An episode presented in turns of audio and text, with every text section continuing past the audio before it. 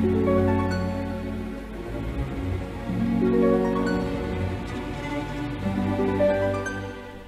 saya dengan Madam Aza. Sekarang kita bacakan untuk Capricorn ya. Yang pertama dibacakan adalah karir. Karir untuk Capricorn yang keluar adalah Judgment.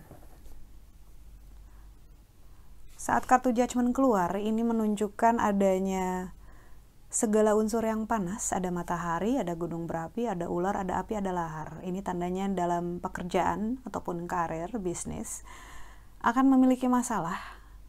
Namun tidak usah khawatir karena ya masalah adalah bagian dari hidup ya, selama hidup pasti ada aja masalah. Usahakan untuk tidak terlalu uh, menonjol. Menonjol itu maksudnya apa ya? Tidak terlalu banyak membuat keputusan yang drastis di masa-masa ini dan juga tidak mempermasalahkan hal-hal yang tidak perlu dipermasalahkan. Karena ini adalah masa di mana ibaratnya apa aja tuh salah, napas aja kayaknya salah gitu.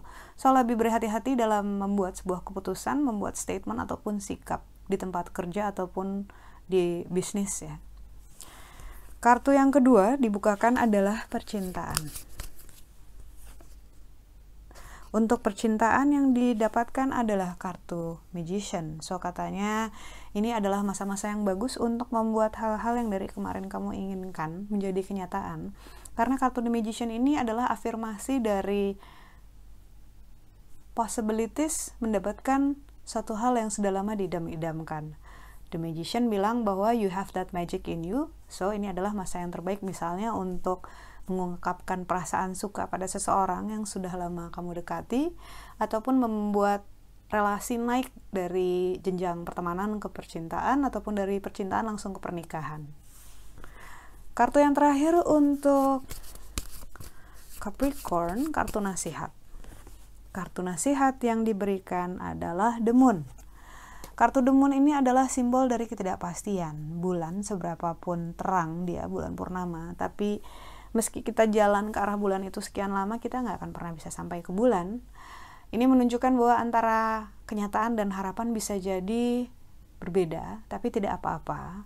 Dan kartu ketidakpastian ataupun demun ini juga bilang harus membuat pilihan antara uh, piramida kanan ataupun piramida kiri mau jalan ke mana. Ini menunjukkan adanya pilihan namun di atas kertas dua-dua pilihan itu tidak ada yang benar-benar kamu suka atau sesuai dengan harapanmu. Maksudnya ada kekurangan dan kelebihannya masing-masing.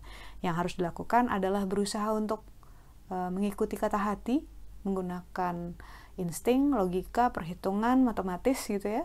Tapi harus konsisten. Apa pun pilihan yang dilakukan, konsisten dengan pilihan itu.